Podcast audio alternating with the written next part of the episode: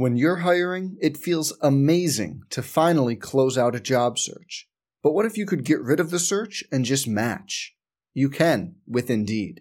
If you need to hire, you need Indeed. Indeed is your matching and hiring platform. With over 350 million global monthly visitors, according to Indeed data, and a matching engine that helps you find quality candidates fast. Ditch the busy work. Use Indeed for scheduling, screening, and messaging so you can connect with candidates faster. And Indeed doesn't just help you hire faster. 93% of employers agree Indeed delivers the highest quality matches compared to other job sites, according to a recent Indeed survey. Leveraging over 140 million qualifications and preferences every day, Indeed's matching engine is constantly learning from your preferences. So the more you use Indeed, the better it gets. Join more than 3.5 million businesses worldwide that use Indeed to hire great talent fast. And listeners of this show will get a $75 sponsored job credit to get your jobs more visibility at Indeed.com slash BlueWire. Just go to Indeed.com slash BlueWire right now and support our show by saying you heard about Indeed on this podcast. Indeed.com slash BlueWire. Terms and conditions apply. Need to hire? You need Indeed. Some people just know there's a better way to do things, like bundling your home and auto insurance with Allstate, or hiring someone to move your piano instead of doing it yourself. So, do things the better way. Bundle home and auto and save up to 25% with Allstate. Bundled savings vary by state and are not available in every state. Saving up to 25% is the countrywide average of the maximum available savings off the home policy. Allstate Vehicle and Property Insurance Company and affiliates, Northbrook, Illinois. Hello from Minneapolis. Megan Gauer here with Calvin Wetzel, and we've gotten a little bit of sleep, not enough sleep, since last night's final four game. So, coming to you with another version of this podcast, hopefully, slightly more coherent thoughts on what happened last night, though I've only had half a cup of coffee, so no promises there. And then also looking ahead to Sunday's game, national championship matchup between UConn and South Carolina. Kind of funny in a way that, like, the way that we got here, I don't think is anything like people expected, especially for this UConn team. But probably the national championship matchup most people would have guessed going into the season. Yeah, I feel like this was pretty much everyone's clear number one and number 2 mm-hmm. at, in November, and that South Carolina that never changed. Right. UConn that changed a lot. They, I think they dropped out of the top ten at one point. Yeah. Um, and now we're back. So full circle yeah, so kind of fun to come back full circle to what we expected for the season. Obviously, a lot of reasons why UConn went up and down this year, but they are back in a national championship game for the first time in five years. Six which is years? like yeah, which is a long 50 time. years for yeah, yeah. so yeah, chance to win their first since 2016. South Carolina with a chance to win their first since 2017 and their second overall. So should be a really fun matchup on Sunday. But not to get ahead of ourselves, we're talking at least a little bit about last night's game, starting with Louisville, South Carolina. This game, South Carolina came out with the first punch for sure. I think there was like 11 to 2 at one point. Like Louisville was doing well defensively, but just couldn't get anything going on the offensive end. Yeah, and I feel like you know what you said about the first punch is a good way to describe it because I think there were a lot of things that Louisville actually did pretty well in this game and stretches that they played pretty well, but it felt like they were always kind of reacting to South Carolina. South Carolina got out ahead in in terms of that chess match. It felt like Jeff Walz was making the second move every time to Dawn Staley. You know, like at the beginning, uh, you know, they Brea Beal just locked down Hailey Van Lith, uh, and really South Carolina's game plan was obviously to take her away. Uh, and so then Louisville reacted, and they started going to more with Kiana Smith. Uh, but after after uh, you know Beal blocked Van Lith a couple times, and she just clearly didn't look the same as she did in the first four games. And Kiana Smith had like a really good third quarter. I thought she came out and hit some jumpers, but I mean by that point it was Louisville was playing catch up, and there were just so many other moves like that that I felt like Louisville adjusted, but they just did too late. Yeah, and Emily Engstler was huge for them too. A lot of credit to her for keeping Louisville even in the game for a while. But yeah, I mean, South Carolina came out through the first punch. Louisville actually did take the lead in the second quarter, which was kind of baffling. It felt like Aliyah Boston just didn't touch the ball for like 10 minutes in the paint, which is something I think we see South Carolina do a little too often for a team that has the national player of the year on it. But I mean, it just like that stretch there where they did that, Louisville was able to come back, but then I think she only had Boston had five shot attempts in the first half. She had many more in the second half. They really went to her. She finishes with 23 and 18 and then four assists as well. Just is pretty much, I mean, as she has been all season long, the reason South Carolina is in the national championship game. Yeah, I think the four assists was huge Mm-hmm. because other people were hitting shots too. And, and we talked about this during the game that if South Carolina's hitting shots from the perimeter and, and they were, uh, they finished six for 17 after they missed a couple down the stretch. They were shooting better than that for a while.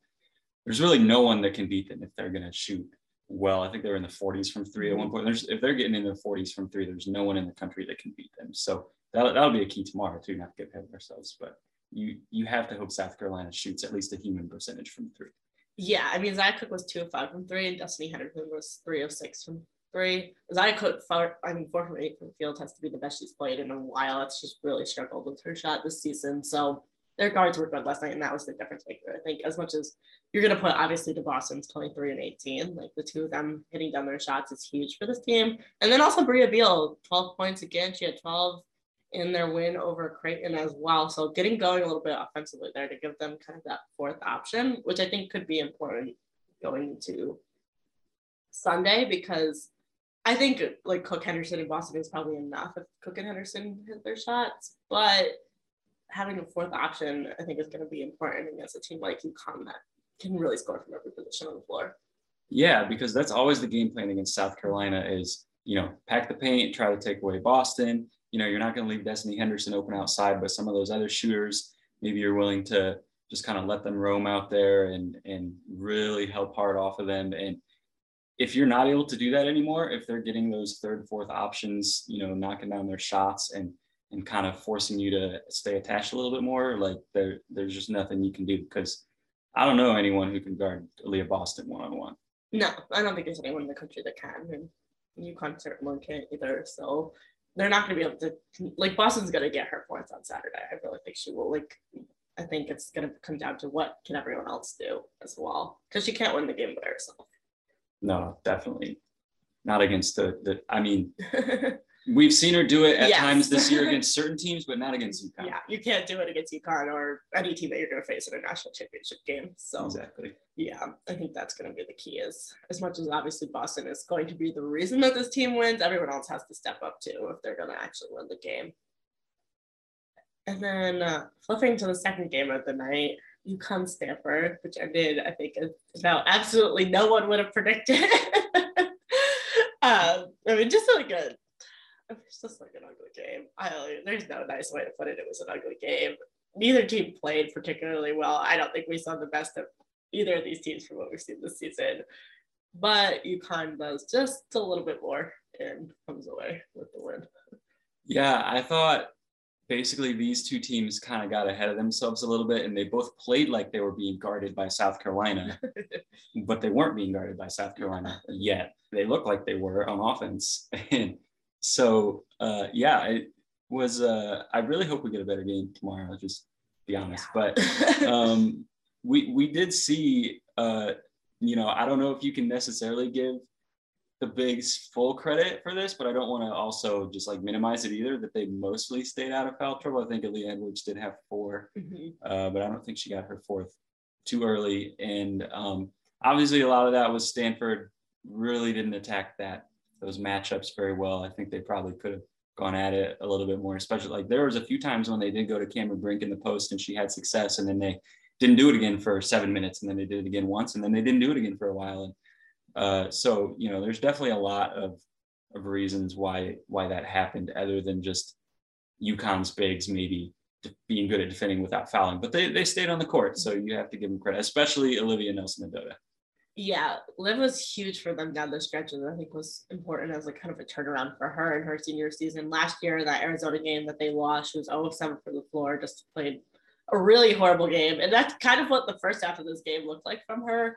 She played well defensively, but she wasn't playing well at all on offense, but then scored think seven or eight points in the last 11 minutes of the game to send UConn to the national championship. So big step up from the seniors. I think for UConn, it wasn't like the Paige Bueckers takeover show to get them there. It was kind of the seniors down the stretch and then Azzi Fudd hitting free throws as she always does. And Nelson hitting free throws Yes, too. I think yes. She made a few big ones down the stretch as well, which is even bigger because you know Azzi's going to hit. it. Yeah. so yeah, also Ododa too. Though I think Geno said that something along the lines of like he didn't want to say that there was the hand of God in her hitting those free throws, but there was definitely some intervention on that. Mm-hmm. which I guess UConn's had enough bad luck this season to deserve a little bit of good luck down the stretch here. Well, they've had a lot of good luck in the last 30 Yeah, years, yes, but they have. they've mm-hmm. also manufactured their own luck in the Yeah. last 30 years too. So I'm not to take anything away from that. Yeah. Yeah. I mean, I think ultimately how UConn won this game was on the glass, though. They had the rebounding advantage. I think if you look at these box scores, like neither team did anything particularly well. Both didn't shoot the ball well. I mean, Stanford actually did a good job of taking care of the ball, which is not at all what I would have expected to be saying with UConn winning this game. Um, the bigs were in foul trouble. Like Brink ended up with four, but it also came kind of late, so they also no one fouled out. But it, it feels like the re- it basically comes down to the rebounding and free throw shooting. Yeah, and Stanford's three point shooting. They were Yeah. four for 23, and that was after they made at least one, maybe two down the stretch. And Mhm. in Haley Jones being 0 for 5, to me, the bigger number is the five. Yeah. That I don't. Haley Jones took five threes. That was more than, you know, Lexie Hull or Lacie Hull, who, you know, also didn't make any threes, uh, or made one, excuse me, uh, one for six combined. But to me, I, I don't know why Haley Jones was. She we saw her when they were down the down the stretch. I think in the last two minutes of the game when they really started getting the comeback mode. She went into that quick two mode that announcers love, but I think she did it at the right time. Uh, and she was really attacking. I think got a couple buckets late at the rim, but really would have liked to see that earlier from her. If you're Stanford, I think earlier in the fourth quarter, especially trying to get downhill and, and get to the basket. Um, and I'm honestly, if she was doing that all game, I think maybe we'd be having a different conversation about the bigs for UConn fouling out. Yeah, exactly. I think she was going in the late all game and Aaliyah Edwards was guarding her quite a bit. Aaliyah Edwards probably wouldn't have been on the floor at the end of the game, which would have definitely shifted things in Stanford's favor. But yeah, a lot of threes from her and threes that were early in the shot clock when they had time to find a better shot, which is not how you win a, a game like this. You've got to be making smarter decisions offensively. Yeah, I feel like as a general rule, if you're taking a shot that the other team wants you to take, you shouldn't be taking that shot. Just Right. at least at this stage of the season. Especially not early in the shot clock. Like at the end of the shot clock, yeah, you got to get something off. But yeah, exactly. I think Stanford took a lot of shots that you probably would like them to take, and then they took a lot of shots that they do like to take too, especially other threes. Like they are a good three point shooting team, but they just could not hit them Yeah. yesterday. And I don't think that was all UConn's defense. I think that was a lot of Stanford just not having their night. No, sometimes it's just just how basketball goes. The shooting, you know, the shooting variance is just you can never predict it sometimes. Right. Sometimes really bad shooting teams come out and light it up, and sometimes the opposite happens, and that's what happened last night. Exactly. so that's what happened last night. Looking ahead to Sunday, like we said, we've got UConn versus South Carolina, national championship game. To me, it's like South Carolina has the better front court. Leah Boston, obviously. UConn has the better guards with Azzi Fudd, Paige Bueckers, Christyn Williams, probably the best backcourt in the country when fully healthy. And those two things are gonna help decide it. But I think what comes down to is is UConn's front court better or South Carolina's guards better? Yeah, and I think not only better, but I think the key is deeper. Yeah. And I think South Carolina's front court depth compared to UConn, especially now without Dorka, Mhm. is a lot bigger advantage than maybe the backcourt depth of UConn versus South Carolina. I think UConn's has more talent in Yeah. the backcourt for sure, but I don't know if UConn's backcourt is as deep as South Carolina's front court. I feel like in a way it is in that if Evina Westbrook plays like she did last night, she had those huge big threes for UConn. So you have her off the bench, you have Nika Mühl off the bench, and Caroline Ducharme didn't really do much for UConn, but she also didn't do anything wrong when she came into the game either. So they still do have a fair amount of depth in the backcourt, but I think UConn's front court depth is gonna be the biggest problem here. Their bigs got into foul trouble against Stanford without Stanford really taking it in. They picked up a lot of those off the offensive end though. They can't be setting illegal screens going into this game and picking up fouls that they really don't need to be picking up early on in the game because I if UConn can't have Olivia Nelson go to Analia Edwards on the floor together for most of this game, I think that's going to be pretty difficult.